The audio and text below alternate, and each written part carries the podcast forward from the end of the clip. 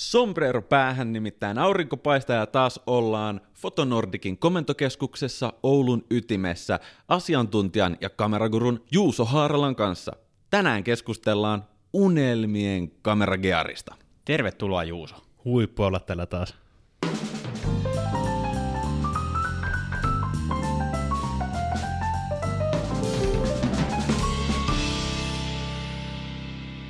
Tämäkin jakso on nauhoitettu yhteistyössä Fotonordikin kanssa. Fotonordik on juuri se palveleva kamerakauppa. Edellisen kerran, kun sä olet Juuso täällä meidän kanssa rupattelemassa, niin me juteltiin lintubongauksesta ja se oli tuossa kevämmällä, mutta nyt ollaan tässä kesän kynnyksellä ja kesähän on ihmisen parasta aikaa, koska silloin on kesäloma, silloin eletään elämää, seikkaillaan, mennään roadtripeille ja tehdään kaikkia tosi siistejä juttuja, niin nyt me kaivattaisiin sulta vähän vinkkejä, että millaisia kameroita me halutaan ottaa mukaan meidän kesäseikkailuille. Hei, kesä on ihan tämmöistä upeata fiilistelyaikaa, niin mä lähden ehkä tässä semmoista fiilistelykulmasta aika paljon niin kuin enemmän liikenteeseen. Kesäseikkailu, roadtrippi, lifestyle-ajatuksissa, niin mun mielestä voisi ruveta kaivamaan nyt vanhoja filmikameroita myös naftaliinista. Nice. Mä, ty- mä tykkään tästä lähestymiskulmasta. Tämä on hyvä. Just joku kato pokkari, mikä löytyy omasta laatikosta tai vaikka vanhemmilta, joku vanha järkkäri, ehkä joku vähän erikoisempikin laite, niin siihen rulla sisään testaille ja lähtee uimareissuja ja muita tai kuvailemaan, niin saa varmasti erilaista fiilistä kuin olla digilaitteella tai puhumatta kaikki kännyköistä. Tota, mulle ei ole koskaan ollut filmikameraa, mä en varmaan osaisi edes käyttää sitä.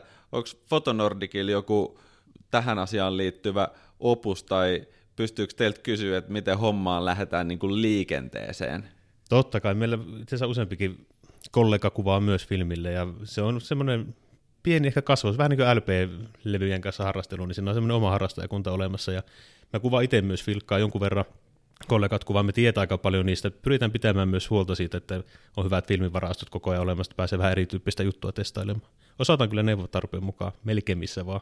Kerro meille rautalankaa vääntäen, että miten ne filmit eroaa toisistaan. Mä oon käsittänyt, että sieltä löytyy Portra 400 ja Fuji 800 ja tällaisia. Miten tätä niin kuin, pitäisi lukea tätä karttaa? No tietenkin siellä siis kolme päätyyppiä on positiivifilmi, eli tämä diafilmi, joka se kaikista vaativin ja hankalin valotuksen suhteen, mutta saa aika siistiä juttuja, jos projektorilla varsinkin pääsee kattelemaan. Sitten on negafilkkaa, on mustavalkoista ja väriä.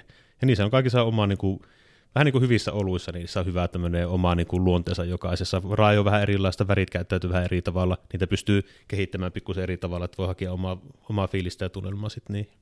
Miten mä voin valita kesäroadtripille oikein filmin? Aika turvallinen, jos sä tiedät, että sä lähdet tuonne tota, kuvat valoisalla päivävalossa, niin vaikka tuommoinen iso sataisen filmi, niin toimii aika hyvin. Halvemmalla, jos haluaa mennä niin Kodak Goldin, niin siinä on hyvin semmoinen ehkä jopa retro niin kuin filmiluukki. Sitten jos kun haluat kuvata enemmän jotain tämmöistä niin potrettijuttua, niin silloin vaikkapa, vaikkapa se Kodakin Portra 400, niin se on tosi turvallinen filmi kuvata muutenkin. Se kestää ylivaloitusta ihan törkeän paljon. Et sillä py- Sanotaan, että jos vähän hutkii sinne päin, niin todennäköisesti saa jonkunlaiset kuvat joka tapauksessa. Toki kalliimpaa se on niin ammattitaso filkka, mutta kuhunkin käyttötarjoitukseen sopivat löytyy aina. Mielenkiintoista. Mutta mitäs jos halutaan tehdä myös videota. Mua kiinnostaa tosi monesti niin kuin videonkin kuvaaminen ja mä veikkaan, että mä jätän nämä filmijutut toistaiseksi ainakin Esalle, koska rekordi on mulle yhtä tärkeä nappula kuin Shutter. Mikä on muuten Shutterin nappulan nimi? Suliin. Sulkin. Mikä Laukaisi. Laukaisin. Mikä se on englanniksi? Shutterparen. no niin. Lähdetään siitä, että haluttaisiin tämmöiset setit taas järjestää Joonakselle äh, edullinen setti ja Esalle pro-setti, mutta Joonaksen setissä pitää olla videomahdollisuus. No niin, silloin unohdetaan filmit ja siirrytään tänne nykyaikaan ehkä siinä mielessä. Hei sen verran ehkä tuohon vielä, että jos tuommoista fiilistelyä ajatellaan, että ei ole mahdollista jotain tuommoista filmikameraa ole käytössä tai ei semmoista halua sit ostaa, niin sitten tota, mä lähtsin itse jollain kivan kokoisella pienoisella digirungolla ja ehkä yhdellä kahdella kiinteällä optiikalla, niillä voi ehkä vähän samanlaista fiilistelymeininkiä saa aikaiseksi. Mutta mietitäänpäs, jos joku tuommoinen niinku setti, no peilitön kamera on varmaan silloin, jos videohommaa halutaan mennä, pystyy katsomaan paremmin. Canoni M50 on ollut hirveän suosittu se eka malli, M50 tuli kakkosversio tuossa, olisiko ollut alkuvuodesta, milloin se julkaistiin, niin se voisi olla aika hyvä semmoinen niin perusjuttu. Hyvät video-ominaisuudet, riittää varmasti myös niin kuin noihin stillikuvausominaisuuksiin, että se voisi olla kevyt, nätti, pieni, monipuolinen. Joo, toi kyllä myös kiinnosti todella paljon, että valkkaisi rungon, missä olisi kiinteä lasi.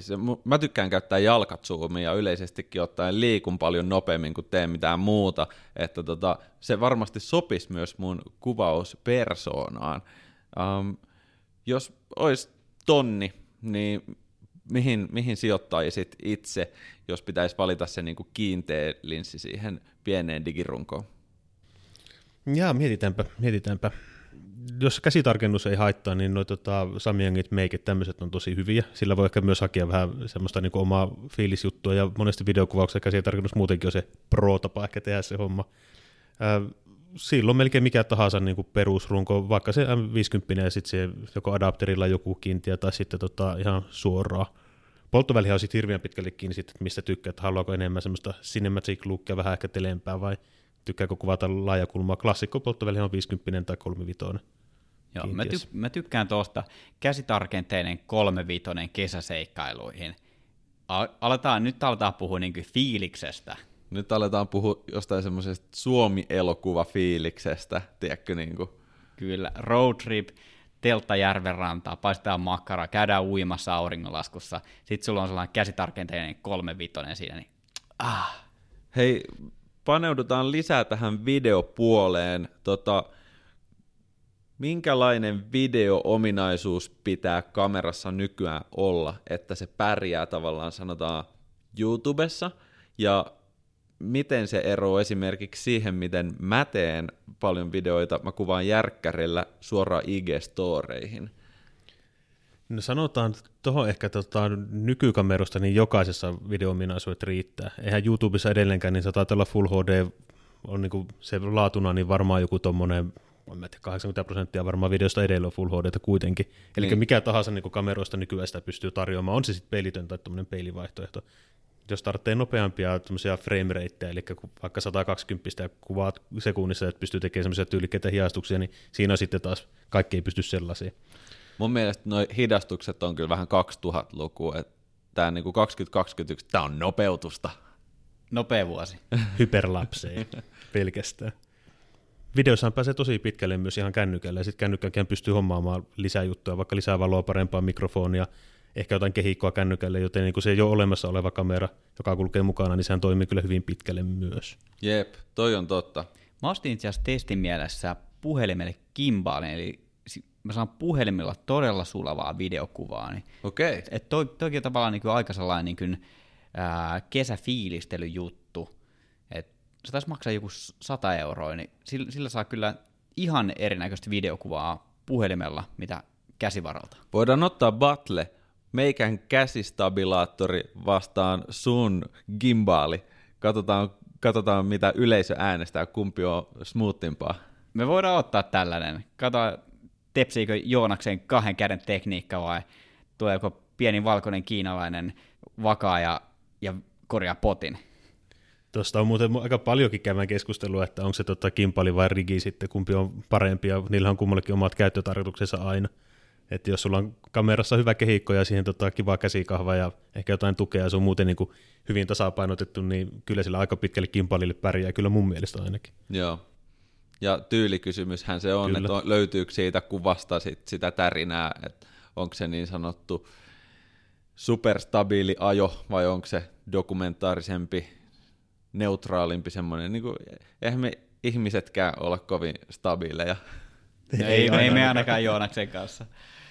No, jos tossa, tossa me saatiin leivottua Joonakselle tollanen about tonnin kamerapundle, niin miten sitten, että jos laitetaan kättä pikkusen syvemmälle taskuun ja otetaan sieltä pikkusen enemmän seteleitä, niin miten sitten tuollaisella vaikka viidellä tonnilla päästäisiin kesäseikkailuille? Sillähän päästään, jos nyt ei kuuhun, niin ehkä vaikka tuonne tuntureille jo ihmettelemään. Klassikkohan on tietenkin joku tuollainen 2470 tai joku 2405, jotain tämmöistä niin peruspolttoväliä, 2.8 aukkoa tai 4 aukkoa. Joku hyvä runko siihen, miksei Sony A7-sarjasta, se mikä niin ominaisuus tai megapikseleitä passaa itselle parhaiten. 7200, ne jos sitten sattuu vielä, että sinne jää rahaa, niin sitten lähtee ehtiä sitä 7200 nelosaukko tai 2.8 ja katsoa myös käytettyjä markkinoita siltä puolella, koska sekä aloittelijalle että ammattilaiselle halvempaa ja kalliimpaa hintaryhmähän löytyy aina myös sitten tuota, käytettyjen markkinoilta yleensä myös hyviä vaihtoehtoja. Niin ja sitä voi ehkä ajatellakin just nimenomaan tältä kantilta, että jos rahat riittää yhteen uuteen ja yhteen käytettyyn, niin valitse se uuden niin, että mitä käytät eniten, ja käytetty voi olla tavallaan sitten se B-linssi, mitä sä käytät jossain spesiaalitilanteissa, et niin usein. Toi onkin fiksu ajatus, että joku tällainen, sanot, että sä kuvaat niinku perusasioita, jos sä tarvit vähän laajakulmaa, pikkusen teleä, niin silloin yleensä se 2470 tai vaikka se 2405 niin tosi hyvin riittää, jos koko ajan puhutaan niin kinomilleistä. Mutta sitten jos kuvaat silloin tällöin makroa, tarvii päästä lähemmäs, niin silloin se voi käytettynä ehtiä sitten sen makrovaihtoehon. Meilläkin kuitenkin tota käytettyä tavaraa liikkuu myös aika paljon, tehdään kauppaa siitä, että monesti tuossa tiskillä käymänkin sit kysymässä, että sattuisiko nyt olemaan tuolla vastatulleena jotain mielenkiintoista, niin siellä saattaa löytää just itselle se sopiva.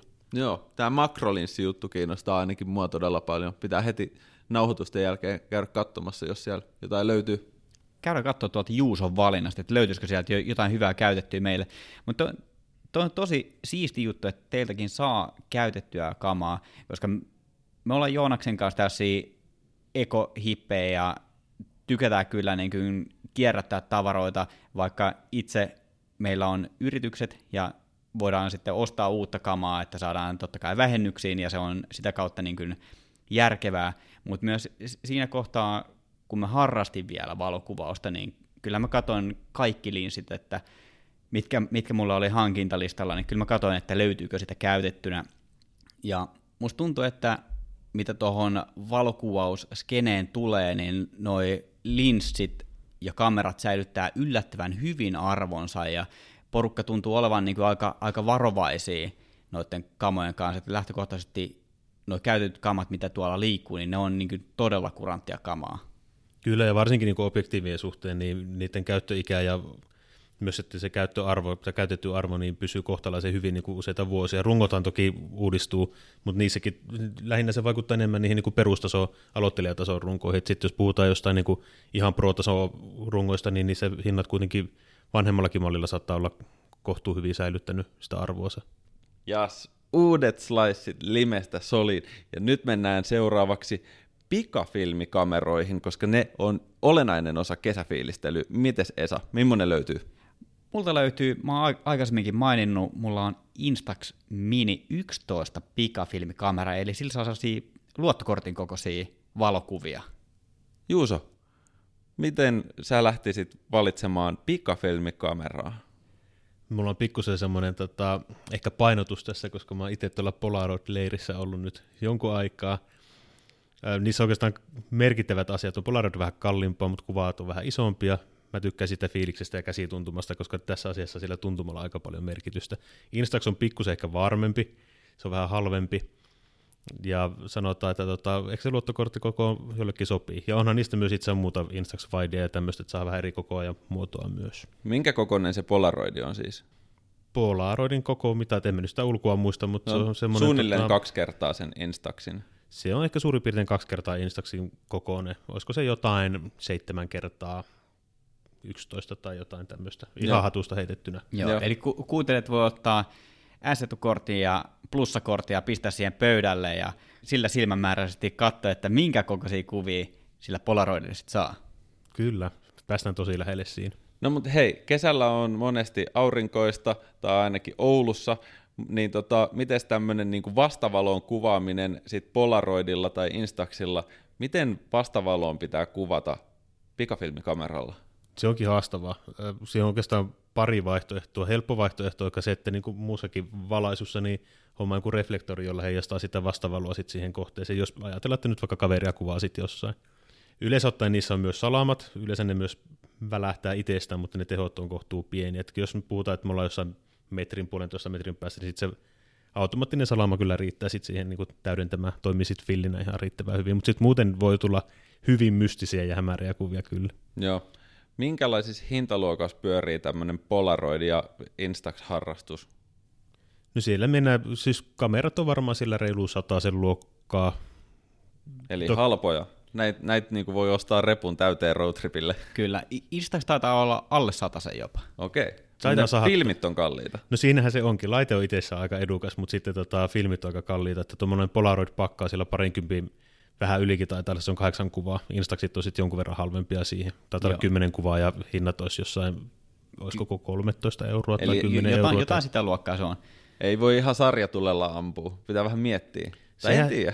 Niin, ja sehän siinä, no sarjatulta voi käyttää niin nopeasti kuin sormi liikkuu, mutta se, että tota, siinä onkin se fiilistelyajatus, että mistä mä tykkään niin itse pikafilmijutuissa, että niissä on semmoinen virheen mahdollisuus, joka on niin positiivinen mahdollisuus. Sinne voi tulla yllättyviä juttuja, sinne voi tulla ihmeellisiä heijastuksia, se voi olla pikkusen niin pehmeä se kuva, se tarkennus niissä kameroissa, se tarkennusta ylipäätään on pikafilmikamerossa, niin se voi olla väärässä kohdassa. Ja monesti se yllätyksellisyys niin tuo siihen sitten jotain muuta tämmöistä niin kuin, tavallaan syvyyttä siihen kuvaan. Ja sitten siinä on se, että ne on kuitenkin ainoita kappaleita. Että saatat sen kuvaan, oli se Instaxi tai Polaroid-kuva, niin se on ainoa kuva siitä hetkestä maailmassa ikinä missään. Sitä ennen sitä ei voi muuta kuin reprota sen jälkeen. Mutta se kuva itsessään, mikä sulla tulee sitten paperilla, niin se on uniikki kappale. Kaunis filosofia.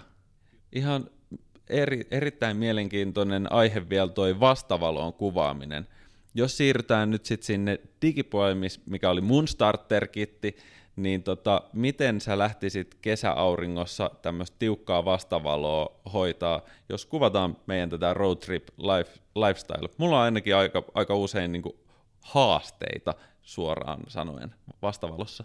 Se on ihan tyypillinen haaste, koska siis on tosi voimakkaat kontrastit, niin kyllä siinä kamera on sanotaan aika kovilla ja itsekin joutuu miettimään aika paljon. Peilittymissä kameroissa on toki helpompaa, kun pystyy katsoa, että minkälainen kuva sieltä tulee peilikameroissa, niin nappaa sen kuvan ja sitten katsoo, että pitääkö pikkusen laittaa lisää valoa vai ei. Mä lähtisin huijaamaan helposti jotakin auringonlaskua, niin kyllä mä ottaisin ehkä HDR sillä, että mä ottaisin muutaman eri valotuksen ja sitten yhdistä sinne niin, että saataisiin sekä sinne varjoalueeseen, että sitten sinne taivaaseen, niin saataisiin pikkusen enemmän sävyjä. Tai sitten jos ei halua niin paljon huijata, niin kuvaa sitten raakaa, mitä mä normaalisti muutenkin teen. Joo. Eli alivalottaa sen verran, että pystyy varjosta kaivaa sävyt esiin, niin että sitten se ihan, ihan niin kuin kaikista kirkkain kohta, no aurinko saakin mennä puhki toki, Joo. Ja heijastukset, jos on jotain kirkkaita metalliheijastuksia, niin niissä toki saakin olla puhki, mutta että ehtii sen kohan, niin mikä on se optimi itselle, ja sitten jälkikäsittelyssä vaan hakee sitten sen niin kuin kohjille. Mulla on tämmöinen valottamisen filosofia, että valotetaan kuva sen tärkeimmän kohteen mukaan. Eli jos siellä on henkilö, jonka kasvot on se tärkein asia, niin sitten asetetaan se valaistus, valotus just näiden kasvojen mukaan. Ihan sama, jos pilvet palaa puhki oikeasti. Ketä kiinnostaa taivaat nykyään muutenkaan? No, mutta me ollaan telttailemassa järven rannalla, niin totta kai me halutaan sieltä auringonlaskusta niitä siistejä sävyjä. Et jos me kuvataan vastavaloja, sä valotat sun tyttöystävän kasvot, niin se taivas palaa kokonaan puhki. Ja sitten sieltä hävii kaikki ne siistit kesäfiilistelysävyt. Et nyt Joonas, näillä Juuson vinkeillä pikkusen sit valotusta alemmas ja kaivat ne varjot siellä sitten jälkikäsittelyssä esiin. Okei, okei, okei. Joo, ja kyllähän sinne voi kato, ottaa sitten reflan mukaan, siihen käy joku muukin. Se voi olla vaikka tuommoinen niin retkialusta, jossa on monesti semmoinen hopeapinta, niin sehän toimii ihan yhtä lailla niin kuin tämmöisenä heijastimena. Ei se tarvitse kovin kummoista salamalaitetta tai vaikka ledivaloa olla, jos videohommaa tekee, niin sillä pystyy pikkusen antaa sitten täytevaloa sinne varjopuolelle, niin kyllä sieltä aika helposti löytyy sitten kuitenkin semmoinen sopiva kompromissi. Totta. Reflat messiin. Hy- hyviä vinkkejä. Rinkka vaan paisuu nykyään. Mutta reflathan ei paina just mitään. Kyllähän ne pikkusen tilaa vie, mutta käytännössä se on metallikehikko, missä on kangasta päällä ja sen saa taiteltua siistiin, siistiin pikku nippuun, niin kyllähän se mukana kulkee. Olisiko jonkun telttavalmistajan mahdollista tehdä telttakangas myös semmoiseksi reflektoivaksi silleen, että sen niin telta voi nostaa nopeasti oikeaan asentoon, niin se toimii reflektorina. Oi se makian kokoinen, kun se olisi joku kaksi metriä halka siellä, Jep. niin toimisi tosi hyvin. Niin ja voisi sitten ottaa kato foliopaperirullan mukaan, se ei panna paljon mitään. Ainoa vaan, että tuolla luonnosankoon, niin kyllä ne roskat sieltä pitää sitten kantaa mukana pois, että niitä jätetä sinne pyörimään. Kyllä, mutta sitä voi käyttää vaikka jonkin grillauskäyttötarkoituksiin sitten sen kuvaussession jälkeen, niin vo- voidaan sekin hyödyntää sitten kuitenkin jotain. Aluksi reflana ja sitten käärii makkarat siihen ja jättää hiilokselle valmistumaan, niin hyvä tulee. Ai ai. Hei, äh, tämän vuoden isoimpiin kuvaustrendeihin arvattiin aikoinaan oikein, liittyy drone-kuvaaminen, kaikki ne regulaatioineen, mutta miten roadtripille dronen valinta? Minkälaista lähtisit suosittelemaan? Sanotaan vasta alkajalle ja sitten ammattilaiset todennäköisesti tietääkin jo, mikä drone kuuluu ostaa, mutta miten semmoinen henkilö, joka ei ole ennen lentänyt? Kyllähän silloin kannattaa oma budjetin mukaankin mennä. Eikö se tuo DJI Mavic Mini ole aika lailla varma valinta? Se on riittävän kevyt, siinä on just nämä mainitut regulaatiot, niin pikkusen erilaiset. Ylipäätään kannattaa sieltä droneinfo.fi-sivulta käydä lukemassa etukäteen, että tietää mitä ostamassa ja minkälaiset asetukset niin koskettaa sitä lentämistä. Tuossa on aika hyvä pointti, että DJIlla on luotu sellainen avaimet käteen ratkaisu tämän drone-lentämisen suhteen. Niillä on hyvä softa, helppo, helppo applikaatio niin kuin puhelimeen, mistä katsotaan sitä lentoa, mutta sitten ne dronet sisältää myös semmoisia tuiki tavallisia tärkeitä ominaisuuksia, kuten palaa kotiin. Ei siis sun oikeaan kotiin, vaan ihan siihen paikkaan, mistä se äsken lähti. Että jos on itse lähtenyt rakentamaan jotain droneja tai ostanut jonkun aivan sattumanvaraiselta brändiltä, niin saattaa olla, että siellä ei ole ihan samanlaisia stabilaattoreita tai return to home ominaisuuksia. Joo, ja jos siinä sattuu olemaan vaikka niin, että näköyhteys katoaisi, vaikka tietenkään niin ei pitäisi käydä, niin se on hirveän kätevä, että kun akku alkaa vähenemään, niin sitten se hyrrä sieltä palailee lähtöpisteeseen takaisin. Että. Kyllä, ja esimerkiksi objektien väistäminen silleen, että siinä on sensorit, joka ymmärtää tavallaan, että no niin nyt tuossa on puu liian lähellä, että ei olla ihan metsurihommissa kuitenkaan, vaan olisi tarkoitus saada se kuva siitä teltasta ja auringonlaskusta. Kyllä, ja sitten ylipäätään noissa droneissa, niin silloin kun lähtee ihan nollapisteestä liikenteeseen, niin kannattaa ottaa semmoinen tuuleton tai lähes tuuleton päivä, joku aava-alue, missä lähtee aluksi lentelemään, ottaa ihan rauhassa senkin homman kanssa. Se voi aika monta kynneltä tiputtaa, jos ensimmäisenä menet mehtään ja siellä ensimmäisen oksasen pamahtaa ja tipahtaa alas ja rupeaa on sitten ihan rutuus. Joo, eli varovaisesti liikkeelle. Kyllä se sama se pätee niin kuin muuhunkin, että aiemminkin on sanonut sitä näissä, että kyllä ne laitteessa kannattaa opetella tuntemaan silloin se käyttäminen on paljon mukavampaa ja lopputuloskin on luultavasti halutullaan. Hmm. Juuso, sä oot siis myös lehtikuvaaja. Ja mä oon ymmärtänyt, että lehtikuvauksessa on todella olennaista se, että pystyy tallentamaan nopeasti ohimeneviä tilanteita dokumentaarisesti, hyvällä silmällä, tarkalla fokuksella.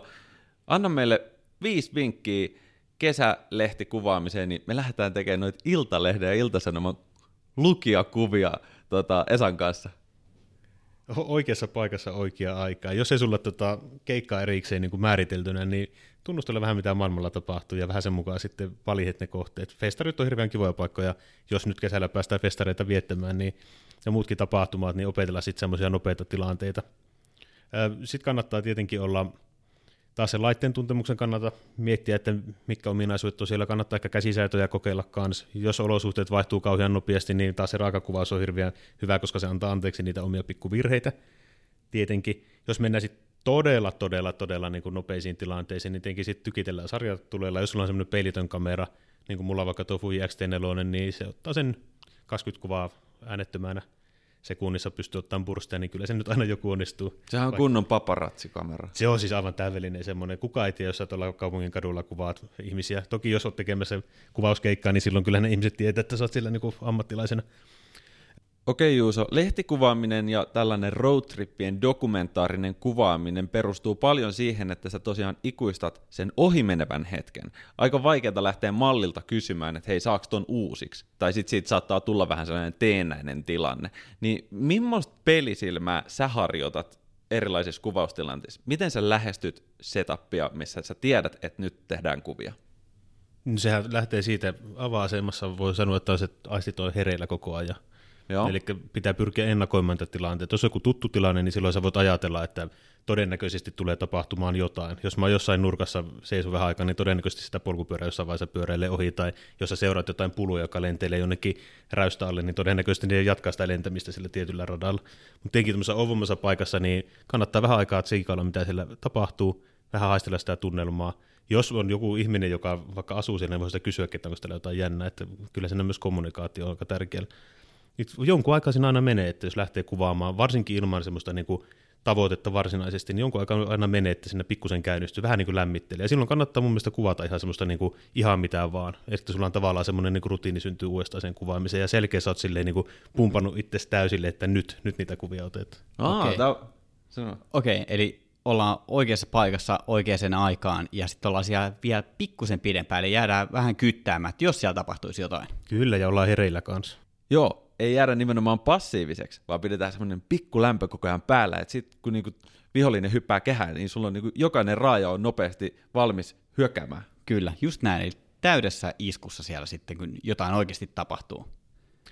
Sitten jos kuvataan, niin kun ajatellaan nopeita tilanteita kadulla, festareilla, tapahtumissa jossain muussa, tai vaikka hyppiviä lohia jossain järven rannalla tai kosken rannalla, niin tota, sitten voi miettiä myös, että onko tarkennustapana vaikkapa sitten ihan manuaalitarkennus ja ehtiikö sitten tuommoiseen hyperfokaaliseen etäisyyn, että sulla on se tietty etäisyys koko ajan tarkka, sun ei tarvitse tarkennusta miettiä enää ollenkaan.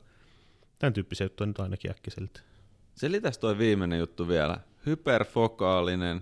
Hyperfokaalinen etäisyys. Joo, eli siis sehän liittyy kameran syv- syväterävyysalueeseen, eli kuinka paljon, kuinka paljon tota sitä kohteessa, mihin on tarkennettu, niin kohteen etupuolella ja takapuolella on terävää, tai joka mielletään niin kuvassa katsottaessa teräväksi. Okei. Okay. Eli jos sulla on se 2.8 aukko, kun mä tiedän, että se kuvaa aika paljon sillä, niin silloin se syvä terävyys on, ja mitä lähemmäs tullaan, niin sitä kapeampi koko ajan. Se voi olla jotain senttejä. Mutta sitten jos hyperfokaalista etäisyyttä käytetään, otetaan vaikka F8-aukko, niin silloin sä et tarkennakaan siihen kohteeseen, mikä siinä on, vaan sä tarkennat sellaisen etäisyyteen, jossa se kohde kuuluu siihen terävyysalueelle, eli sen kohteen etupuolella X määrä on tarkkaa, ja siitä aina, jos näin halutaan, niin sitten äärettömään.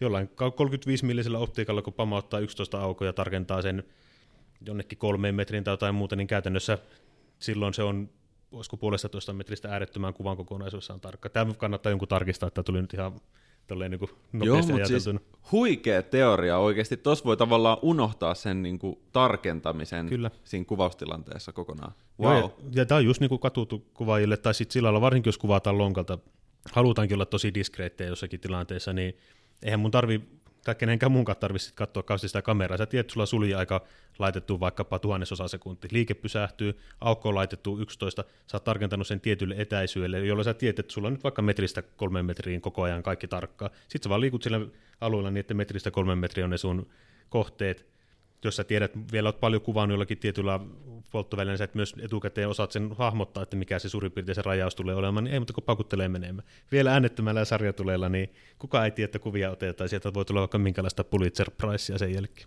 Toihan on aivan mahtavaa, eli asetukset kuntoon, osoitetaan vaan vähän siihen suuntaan ja painellaan nappeja äänettömästi ja kukaan ei tiedä mitään. Mulla on aivan haavi auki täällä. To, tokihan täytyy sanoa, että monesti valokuvauksen harrastajilla ja sitten tämmöisillä, jotka tota, ammatiksenkin tekee kuvausta, niin musta tuntuu, että on olemassa semmoinen ylimääräinen aisti, joka kyllä havainnoi, vähän niin kuin tutka, että nyt musta otetaan kuva, että se on vähän hankalempaa silloin, jos on paljon, sanotaan vaikka jollakin kamerakerhossa tai valokuvaskerrossa, niin siellä ei niin helposti voi salauttaa ihmistä kuvia, kun siellä on joku tutka, että nyt mun vasemmassa takaviistossa joku riittää tappa paratsi kuvaa mun niskasta. Totta. Miten alkaisiko meillä olla tähän jaksoon riittävästi vinkkejä kesäkuvaukseen ja kalustoon ja roadtripeille.